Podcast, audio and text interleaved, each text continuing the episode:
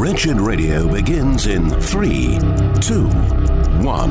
If the God of the Bible really exists, I would go gladly to hell. And anybody happy to go to heaven to worship such a creature is morally bankrupt. It is because God's wrath is real that his mercy is relevant. Unless you have a real wrath, the biblical concepts of mercy and of grace are robbed of their meaning. It's time for Wretched Radio with Todd Friel.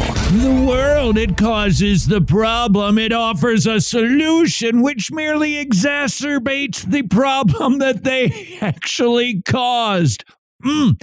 This is Wretched Radio, a therapy Todd. speak. It, Todd, I, I hate interrupting. I know I hate this. but weren't you supposed to lead with the church plant meeting this Saturday? you know, I just, this is crazy. I know. You interrupted because you want me to talk about a potential Bible based church plant in northern Atlanta, which people could actually attend a meeting about this Saturday if they send an email to Dan at gospelpartnersmedia.org. But I can't do that, Jimmy. Oh, why not? I am D U N finished with this relationship. Let me tell you why. why? I am in a place where I'm trying to honor my needs and act in alignment with what feels right within the scope of my life. And I'm afraid that our friendship doesn't seem to fit into that framework. That's why. Right there. It feels like a prepared response. It sort of sounds like you just got a memo from HR. What happened to us? The world is actively seeking to cause a problem, offer a solution, which is merely making the problem worse. What does the world tell every generation, but especially the youngins these days? You are the center of the universe. Forget heliocentric. it's me centric. Everything is about the individual. And as we have heard in the past from individuals like Nancy Pearcey and Carl Trueman, this didn't come out of nowhere. Instead, there have been philosophers, secularists, who have been introducing different ways to think about reality. And one of the movements that still is having an impact us, on us today is Romanticism. If you recall, this was the movement that came on the wake of Enlightenment, where everything was scientifically based, that we can logic and reason through this, especially if we can reproduce it in a laboratory and science speaks to every realm of life. The Romanticists came along and said, wait a second, what about emotions? What about feelings? How's about reactions? What about being human? And so the pendulum, as it is wont to do, swung in the opposite direction. It went from empiricism to feelings.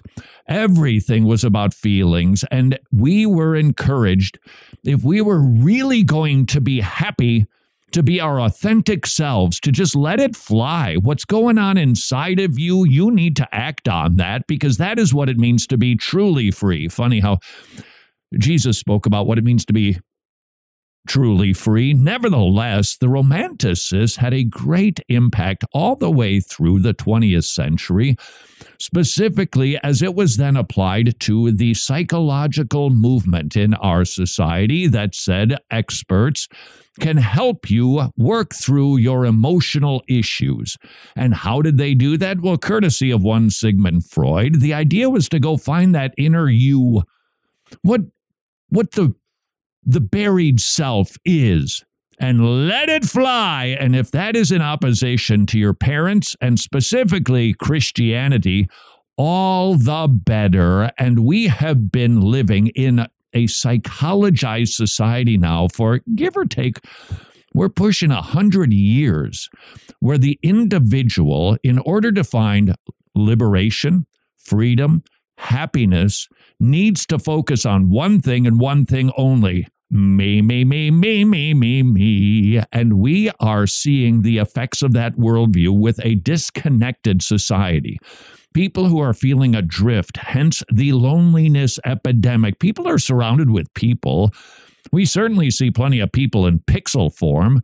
We are not alone in Western civilization, and yet we feel so lonely. Why. Might I suggest to you the loneliness epidemic that we are experiencing these days is courtesy of the autonomous self worldview. You are a rock. You are an island. You be you. Your authentic self, said Oprah Winfrey. You got to let it fly. And if that means killing your baby, if that means jettisoning your family, so be it, as long as you are happy. And what has been the effect? Loneliness, anxiety, depression, suicide. I think suicide now is the number 11 leading cause of death in the West. Suicide, the most affluent society in human history with every single amenity imaginable. People are killing themselves at unprecedented rates. Why? So many people feel alone. Why? Because the world has told them, be alone.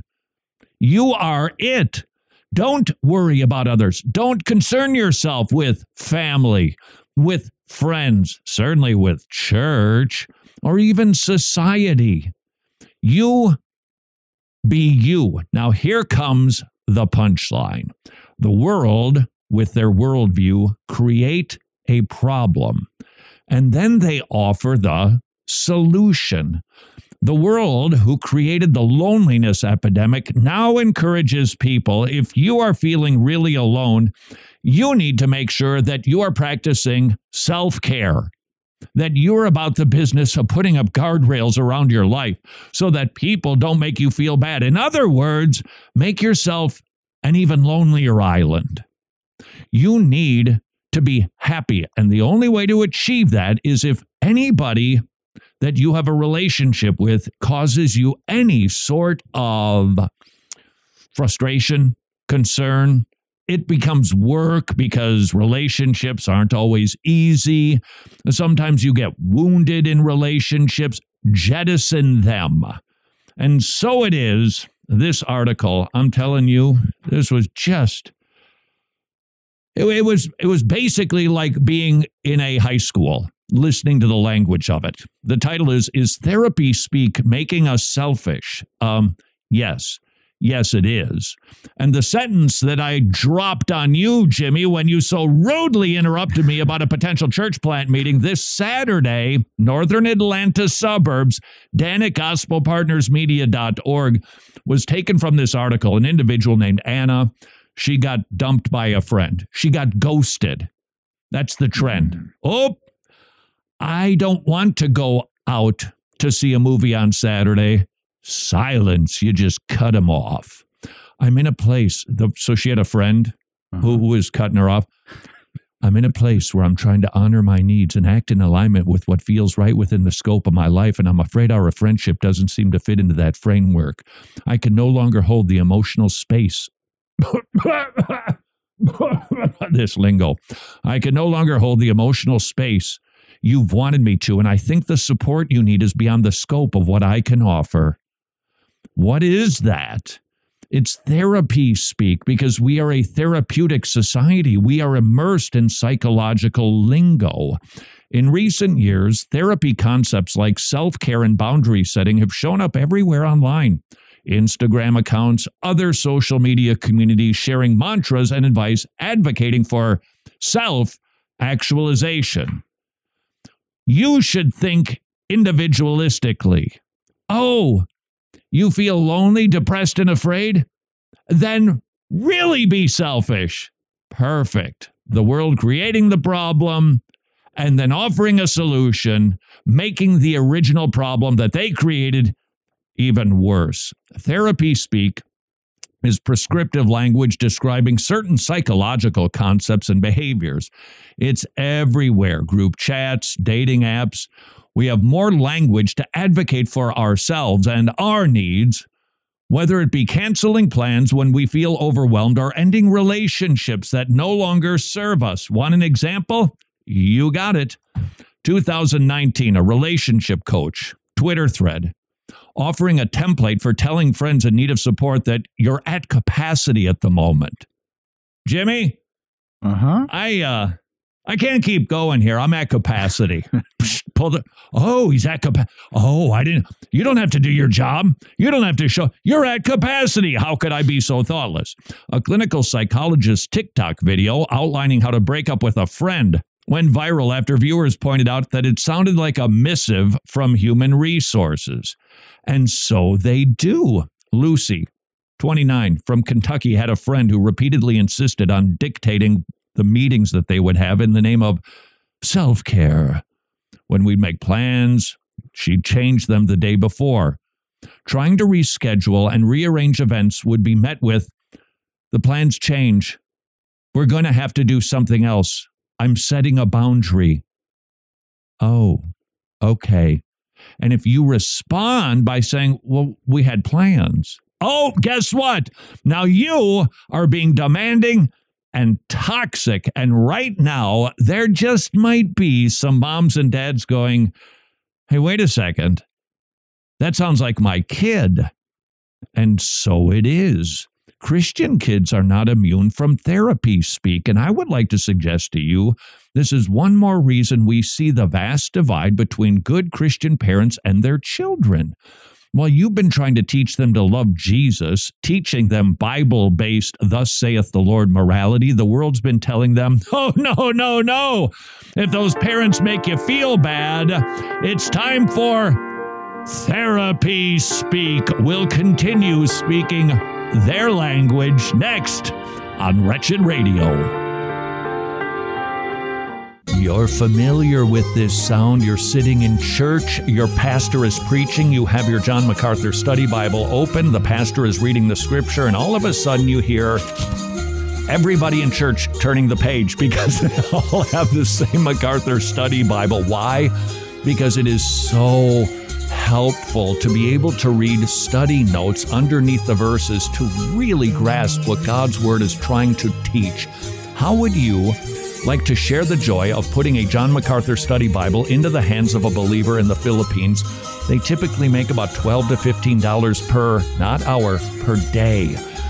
It's a luxury item, and it would be such a blessing $25 a Bible four Bibles, $100, or perhaps you could send a Bible to a brother or sister in the Philippines every single month. Would you please consider doing that to bring joy to our brothers and sisters? Wretched.org slash Bible. All right, listen up, parents and married couples. We know better than anyone that there can be times of uneasiness in our homes. Well, if you're ready to revitalize and make a transformation in your family life, then I want to point you in the direction of wretched.org for a new deal so good you're going to think it came straight down from heaven. I'm talking about the Joy in the Home bundle. In the bundle, you're going to find the Drive by Marriage audio series, the Drive by Marriage study guide, the Drive by Parenting audio series, and study guide, and last but certainly not least, Reset for Parents.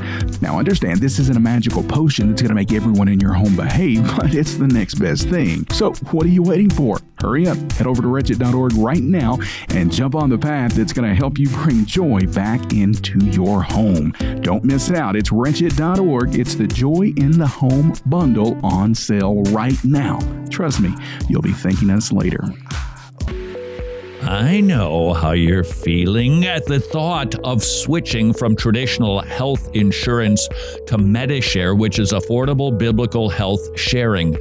That's a big decision, and it can be kind of scary, which is why Mrs. Friel and I researched Medi-Share and determined yeah, we can trust this ministry. Christians paying for the health needs of other Christians. It's a magnificent ministry. 98% member satisfaction rate. It's amazing. The average family saves $500 per month. If that sounds intriguing, and I hope it does, please do your research. Visit Medi-Share.com slash wretched, Medi-Share.com slash wretched, or call them and talk to a really nice person at 84434-BIBLE, 84434-BIBLE, 84434-BIBLE. Books of the Bible. Deuteronomy means second law. As the Israelites prepared to enter the Promised Land after wandering 40 years, God reminds them of how He rescued them from Egypt, what He commands in His law, and the blessings and curses that come with keeping or breaking His law. God is faithful to provide the inheritance He has promised to His children. This is Wretched Radio with Todd Friel. Hey, mom and dad, have you been ghosted by your own children? This is Wretched Radio. If you are an evangelical parent, you did a bang up job raising your kids, and now you're scratching your head wondering, why don't I ever hear from them? Why don't they ever visit? They don't even respond to my texts anymore. Perhaps it's because your kids, despite your best efforts, have been influenced by romanticism, postmodernism, and a therapeutic society that encourages you to use therapy speak, clinical language to take care of your little old you. And if anything or anyone, especially them, their parents, cause you any consternation whatsoever, ghost them. And then send them an HR missive stating, I don't feel safe with you. I must set boundaries. I need a little me time. Where does this come from? Malice in Wonderland, an article at the American Mind using Alice in Wonderland. Tell me that wasn't some sort of drug induced trip she went on, or at least Lewis Carroll was on. She falls down the rabbit hole, and everything is postmodern. Everything is topsy turvy. She said to the Queen, um, I can't believe impossible things. And the Queen, why, sometimes I believe six impossible things before breakfast. And this particular article by Stephen Watts goes about the business of trying to explain how we got here. And it's a combination of postmodernism and therapeutic speak in order to help people. We've developed the postmodernism and the focus on individualism has caused people to be blue. And so, what does the world do in their godless brilliance? That was sarcasm. They create a way to help people feel better, which only exacerbates the original problem. And so it is Philip Rieff, The Triumph of the Therapeutic, talking about society producing a psychological man Everything was about psychology, your id, and your ego. We grew preoccupied with personal growth, self esteem, and unceasing quest for a state of emotional well being. Psychological man jettisoned morality for therapy as a guide to living the good life. And so, in this new cultural calculus, mental health replaced character formation and self fulfillment surmounted self control as ideas for individual development. And that is why you see an uptick in language that before would be rather foreign to you. Safe place? That you're setting boundaries? That you need to protect yourself and make sure that you aren't exposing yourself to somebody who's toxic. Interestingly, I read an article a couple of weeks ago about the decline of biblical language in search engines. Words like grace, mercy, charity, those words are way down. Why? Because we're living in a post Christian world and biblical lingo is being replaced by therapeutic language. Back to our article, the ascendancy of the therapeutic culture encouraged an obsession with identity generating an internal struggle to shape a fluid, malleable self into a form conducive to achieving happiness. It's not about holiness, it's all about happiness. And there's billions and trillions of dollars that are changing hands in order for people to get some of that their happiness. The therapeutic revolution encouraged an obsession with victimization promoting the notion that each of us is emotionally beset by forces beyond our control and awarding victims an elevated moral standing. The therapeutic mindset encouraged an obsession with feelings. And that's all we are. We are just a bundle of emotions. That's it. Insisting that the claims of mental health and the constant need for feeling good about yourself outweighed the demands of reason. And so, if there's any sort of hierarchy, Maslow, on top, it, it's itself, it's feelings, it's me, it's good, it's oh, I'm happy, I'm rested, I'm not stressed.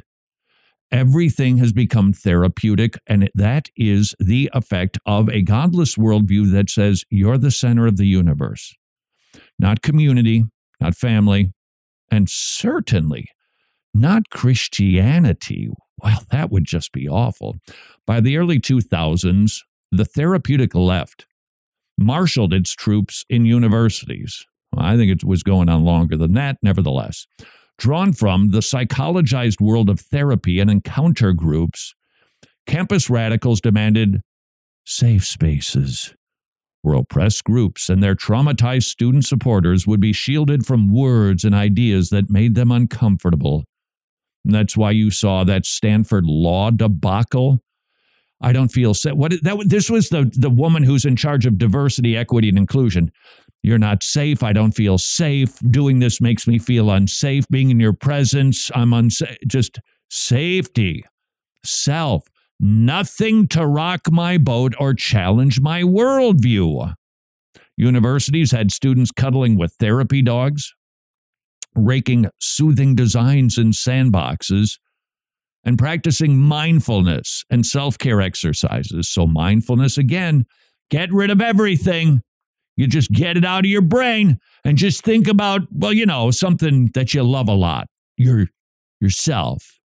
They insisted on trigger warnings for academic subjects that might prompt emotional trauma and denounced microaggressions as a species of assault. So, if you would like to know why the triggering is so prevalent these days, because it makes who feel bad? Me. Therefore, if whatever it is that you are doing or saying makes me feel bad, it cannot be good. And so if you say to me, Christian, that Jesus is the way, the truth, the life, you've triggered me. You you are that is a microaggression or just a flat out aggression in their world. Why? Because it's uncomfortable. It doesn't align with their their personal values and they slap a label on it and they put it in a hierarchy above all things, including religion, including education. Wait a second. You bringing historical data to this conversation, not acceptable. You're not welcome to teach or to speak here because you make students feel bad. Want a, want a perfect example of that? Let me take you to Canada for a minute. This kid's a brave one, Catholic, Josh Alexander, 17 years old drew the ire of school leadership when he organized a student walkout at the Catholic high school against biological males in girls' bathrooms. Did you see that story in Sun Prairie, Wisconsin? That was a beauty. 17 or 18 year old boy saying that he's actually a girl showering with teenage girls. Nice. Very nice. And guess what? You judge that, and you're the problem because he then doesn't feel safe and he doesn't feel like he has the same value as everybody else. That's the therapeutic self alive and well. He also reportedly argued in class that God created two unchangeable genders. The complaint recounts that students erupted during a math class when he argued against the school's bathroom policy. When he claimed that men have biological body parts, and so do women. His classmates called him a misogynist, a racist, and a homophobic transphobe. And you can't be that. While the teacher allegedly nodded and gestured at the students yelling at Josh, indicating her approval. He was ultimately suspended and told, here it comes, that his continued attendance would be detrimental to the mental well being of transgender students. There it is, right there. You make somebody feel bad, you're automatically wrong. Why? Because self and our feelings are personalized emotions, they sit at the top of any heap. In law enforcement, activists have proposed replacing the police with squadrons of mental health experts.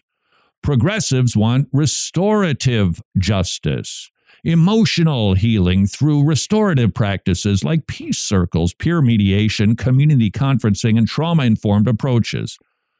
Terrific. Now, social emotional learning. You should get familiar with these three letters. SEL has reimagined the mission of America's primary and secondary schools as fostering values, emotional states, and mental health. Convinced that language can set you free. Hmm, that has echoes of a more reliable quote Postmodernists have embarked on a crusade to reshape text, revamp discourses, and revise narratives, dismissing reason as outright fraud, if not an impossibility, because of its connection to the uncertainty of language. What's the goal? Shutting down all opposing ideas. Like the Queen of Hearts, they shout, Off with their heads! This strategy encompasses not only speech codes and social ostracization, but shrieking mobs of progressives that actually squelch the debate. That is the world you live in, mom and dad. So if your kids have ghosted you, now you know why. And that's on them, not on you. How do we cut through this? There is only one sword that is up to the task. We would do well to use God's words. This is Wretched Radio. And it's now time for a Wretched News Break on Wretched Radio. I'm Jimmy Hicks. Well, in a world that continues to baffle us, Project Veritas has brought to light gender clinics assisting children as young as eight years old in their transition process. Let me say that again as young as eight years old. I can't remember any permanent life altering decisions I made when I was eight years old. Probably because I was still eating mud. now, shifting gears to Florida, Governor Ron DeSantis preparing to ban drag shows for kids. That's a good move. That's someone that's actually looking out for kids. The decision led to an LGBT group to cancel their Pride Parade.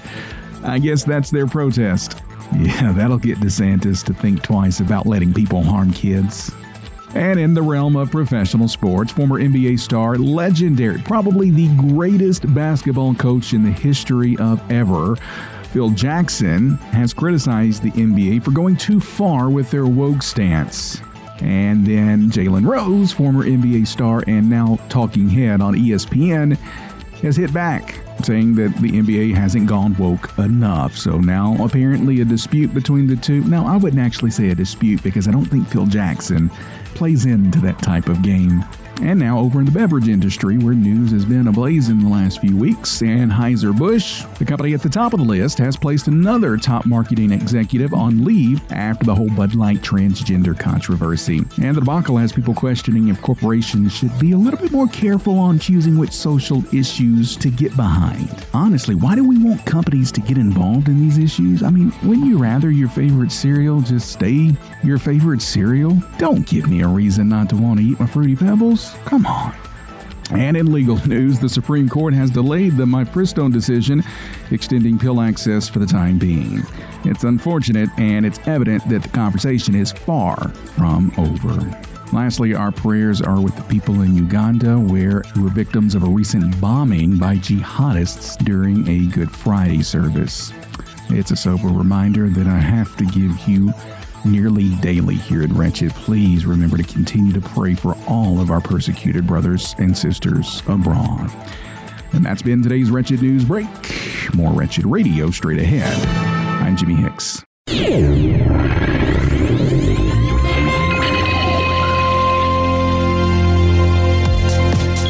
The fruit of the Spirit is evidence that God is working in us. Every believer will evidence this fruit. But it is important to remember that bearing fruit is a consequence of salvation, not a requirement for salvation. God is working in us and through us, and He is the source of this fruit, not us.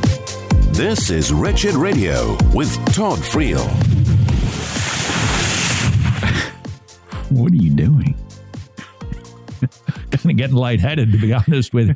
Well, that would be the sound effect of the pendulum swinging in the opposite direction because I couldn't find that effect on YouTube. This is Wretched Radio. The world demands watch your mouth. You must adopt therapeutic speech because if you trigger, if you upset anybody's worldview apple cart, then you are a fill in the blank. You're a homophobe, you're racist, you're misogynist, you're downright cruel because you make somebody feel bad with your words. Unfortunately, far too many Christians are capitulating to those demands.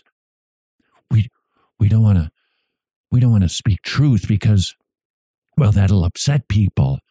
And we're supposed to be loving. Yes, you are supposed to be loving.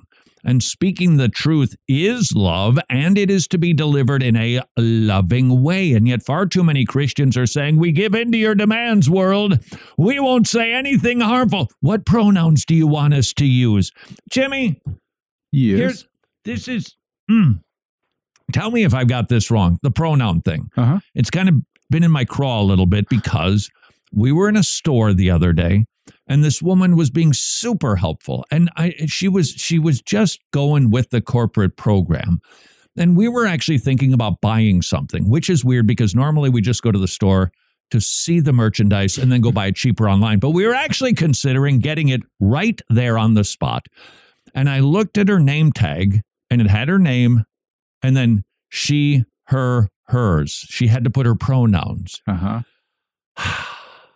Why did I feel like saying, you know, you're really nice. I'm so sorry. I, I don't think that I can do business with an organization that's trying to sell me something that you claim to be reliable when you can't even figure out the difference between a boy and a girl. I'm sorry. Um, was that a wrong sensibility? Maybe.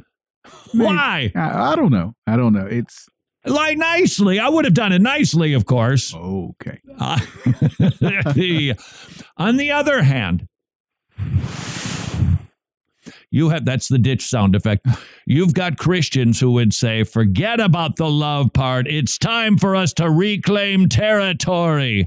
And if we speak truth, we're going to speak it truthfully because that is love. And that is true.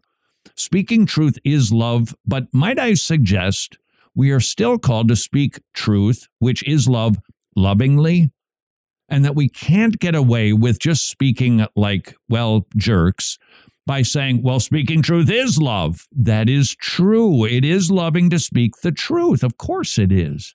But that doesn't give us license or the liberty to disobey the constant commands in the Bible that we are supposed to be those who are gentle and meek and kindly.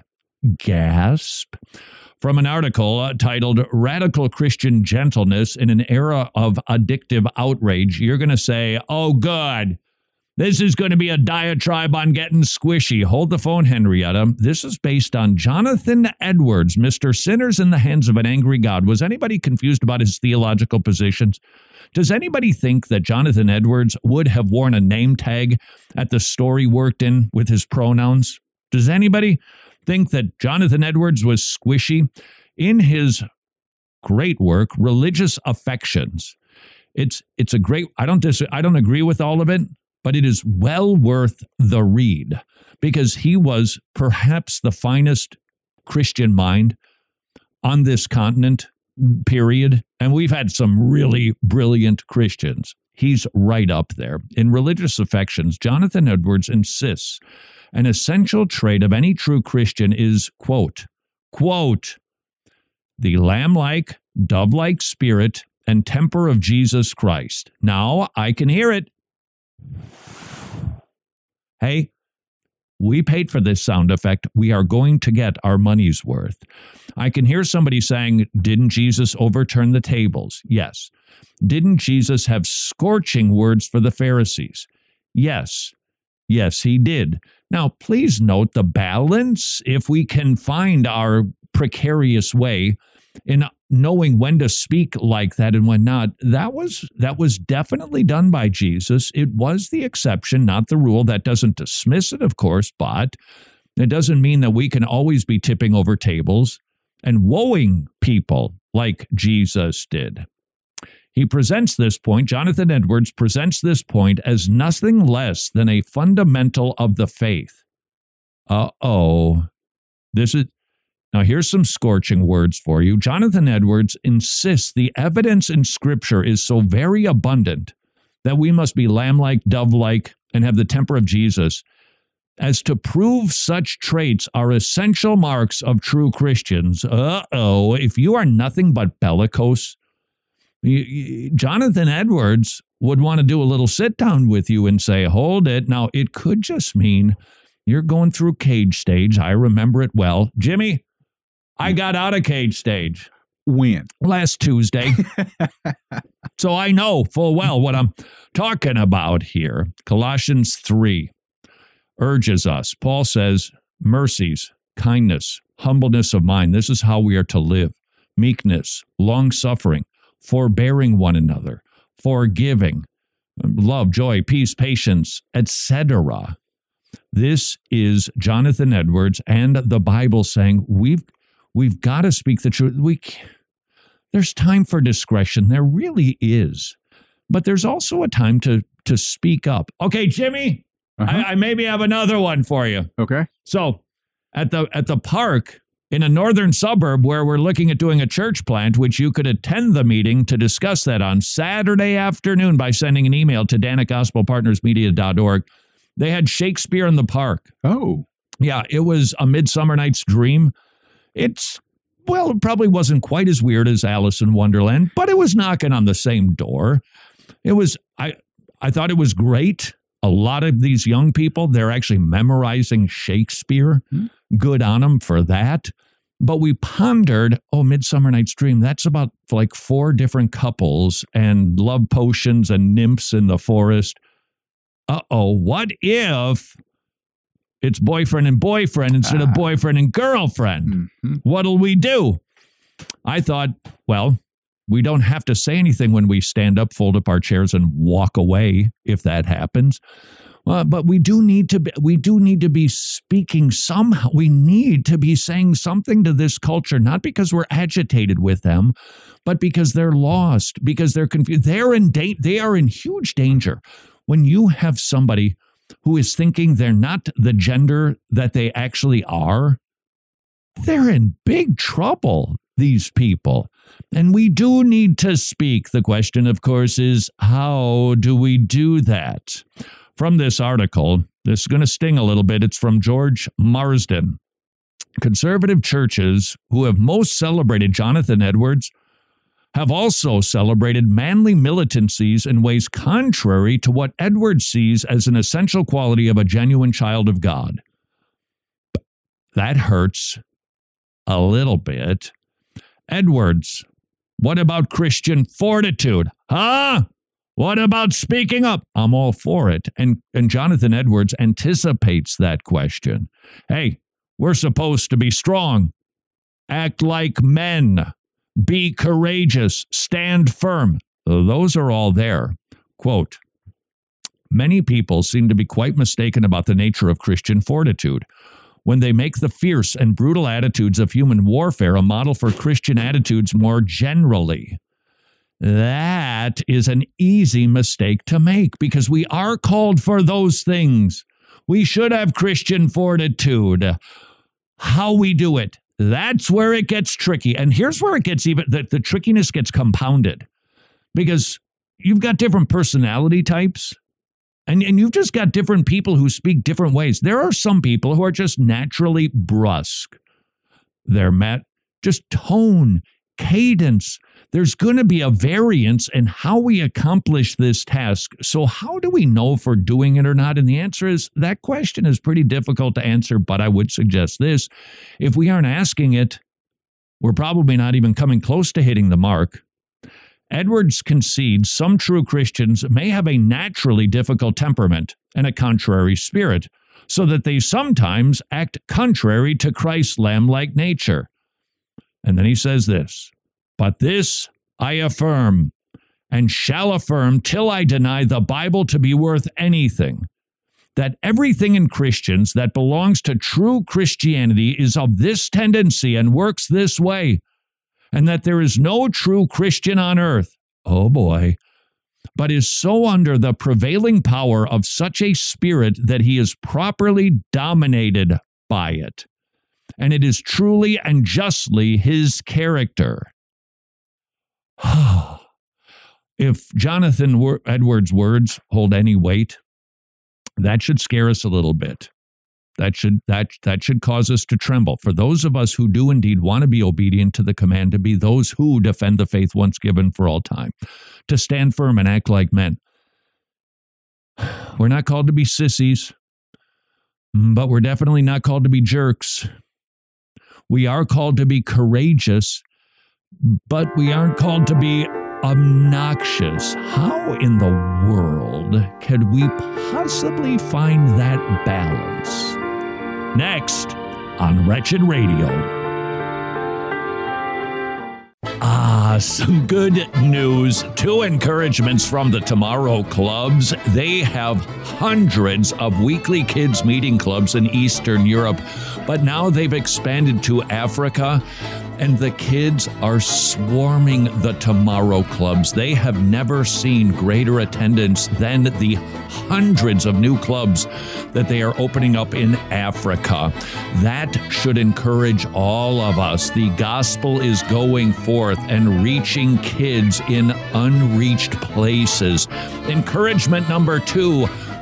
Would you like to become a Tomorrow Club's ministry partner?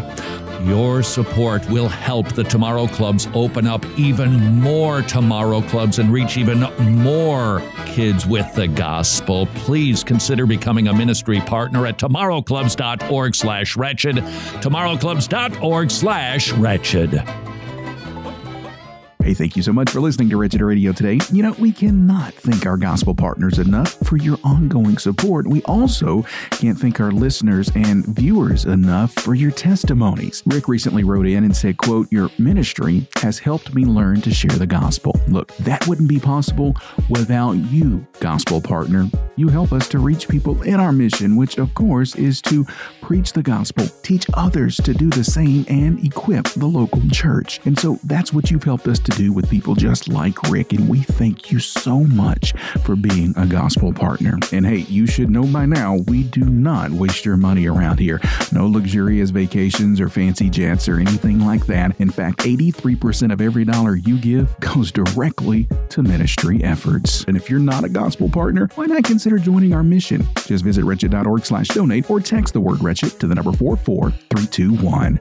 Wretched. Amazing grace amazing gospel. Sorry to ask you to do some arithmetic, but this is some math that will encourage you and make you very, very happy. This is one testimony of a mother who chose life because she saw her own baby courtesy of an ultrasound from preborn. I was terrified. I really didn't know what to do. The first time I saw the ultrasound, I was just amazed. I was like, "Oh my gosh, is that my baby?" And I like I heard her heartbeat, and I, I just I just fell in love. If I could care about my daughter this much, if I could love my daughter this much, how much does God love me? Now take that one testimony and multiply it by fifty-four thousand two hundred and fifty-three, because that is the number of babies that were saved last year because of ultrasounds at preborn centers. Would you please help us grow that number by providing as many ultrasounds as possible at preborn.org slash wretched, preborn.org slash wretched.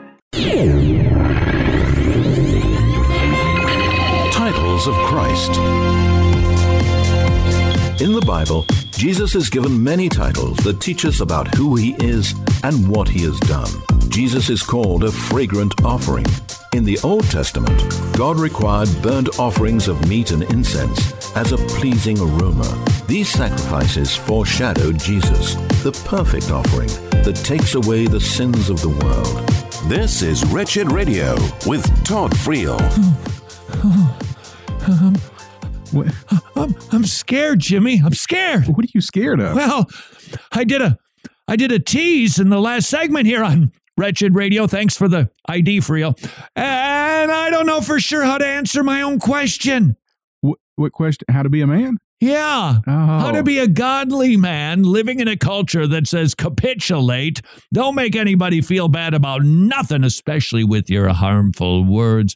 How is a fellow to be a man? Now, that is the question. And I, I don't have the answer, Jimmy. Any suggestions? I can help you with that. Yeah. Over the weekend, Dr. Greg Gifford did a podcast on this very thing, Todd. No way. Way. So I could play this and we could listen to it to learn how to be a man who isn't a wimp and who isn't a bellicose jerk from Dr. Greg Gifford on the Transform podcast, which you can listen to every single week on your favorite podcasting device. Jimmy, you've got the file right here. All I need to do is just push this button. It's Imagine amazing. that. What does it mean to be a man and not a woman? What does it mean to be a man and not a woman? If I can explain that to my eight year old son and help him establish what's different about him and what should be different about him, I'm going to do it in, in three general ways. First, we're going to talk about how God has created him differently. And as a man, our bodies, our anatomy, it's different from women. And that's good. Uh, we rejoice in that. Our voices are deeper, our arms are hairier.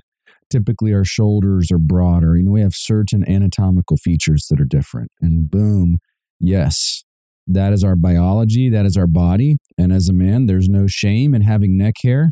Okay, hold on. I actually had to send a text to Dr. Gifford to correct him on this. Oh, why? Um, neck hair, duh. Effect of the fall. Hello. Because God created us with neck hair.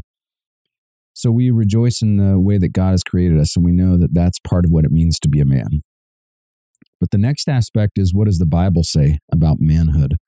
What does the Bible teach? And these are often character traits. So, character traits of a man, things that correspond to a man primarily.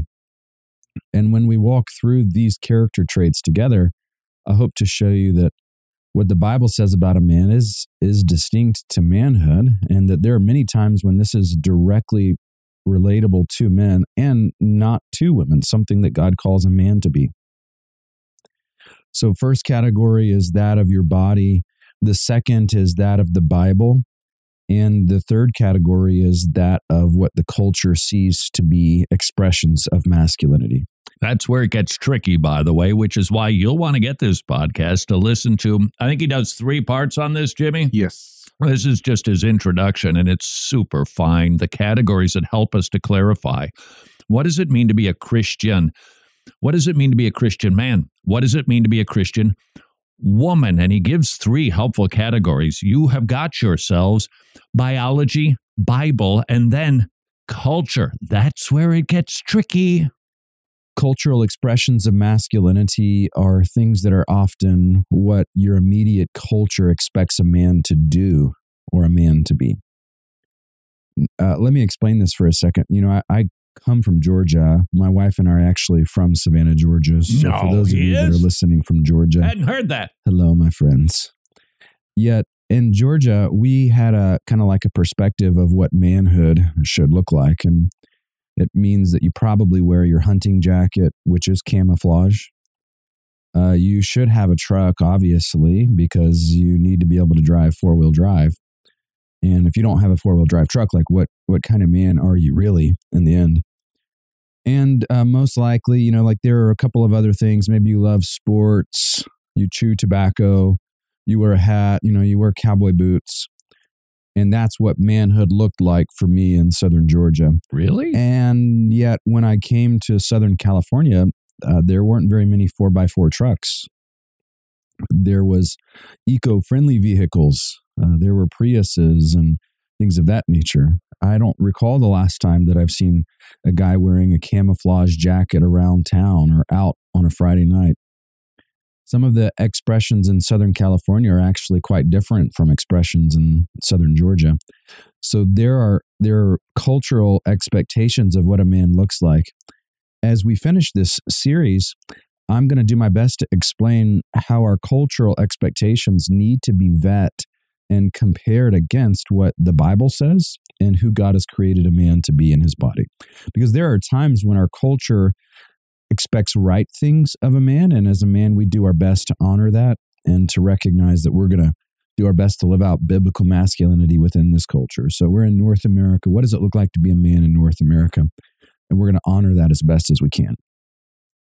And there are other times when we actually have to say, hey, culture, you've gotten it wrong because what you expect of a man is not what God expects of a man through his scripture.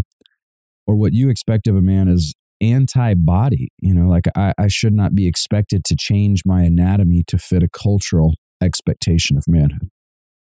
So, what is a man and what makes a man a man and not a woman? I I want you to remember those three categories. Number one, the way that God has made you, your body.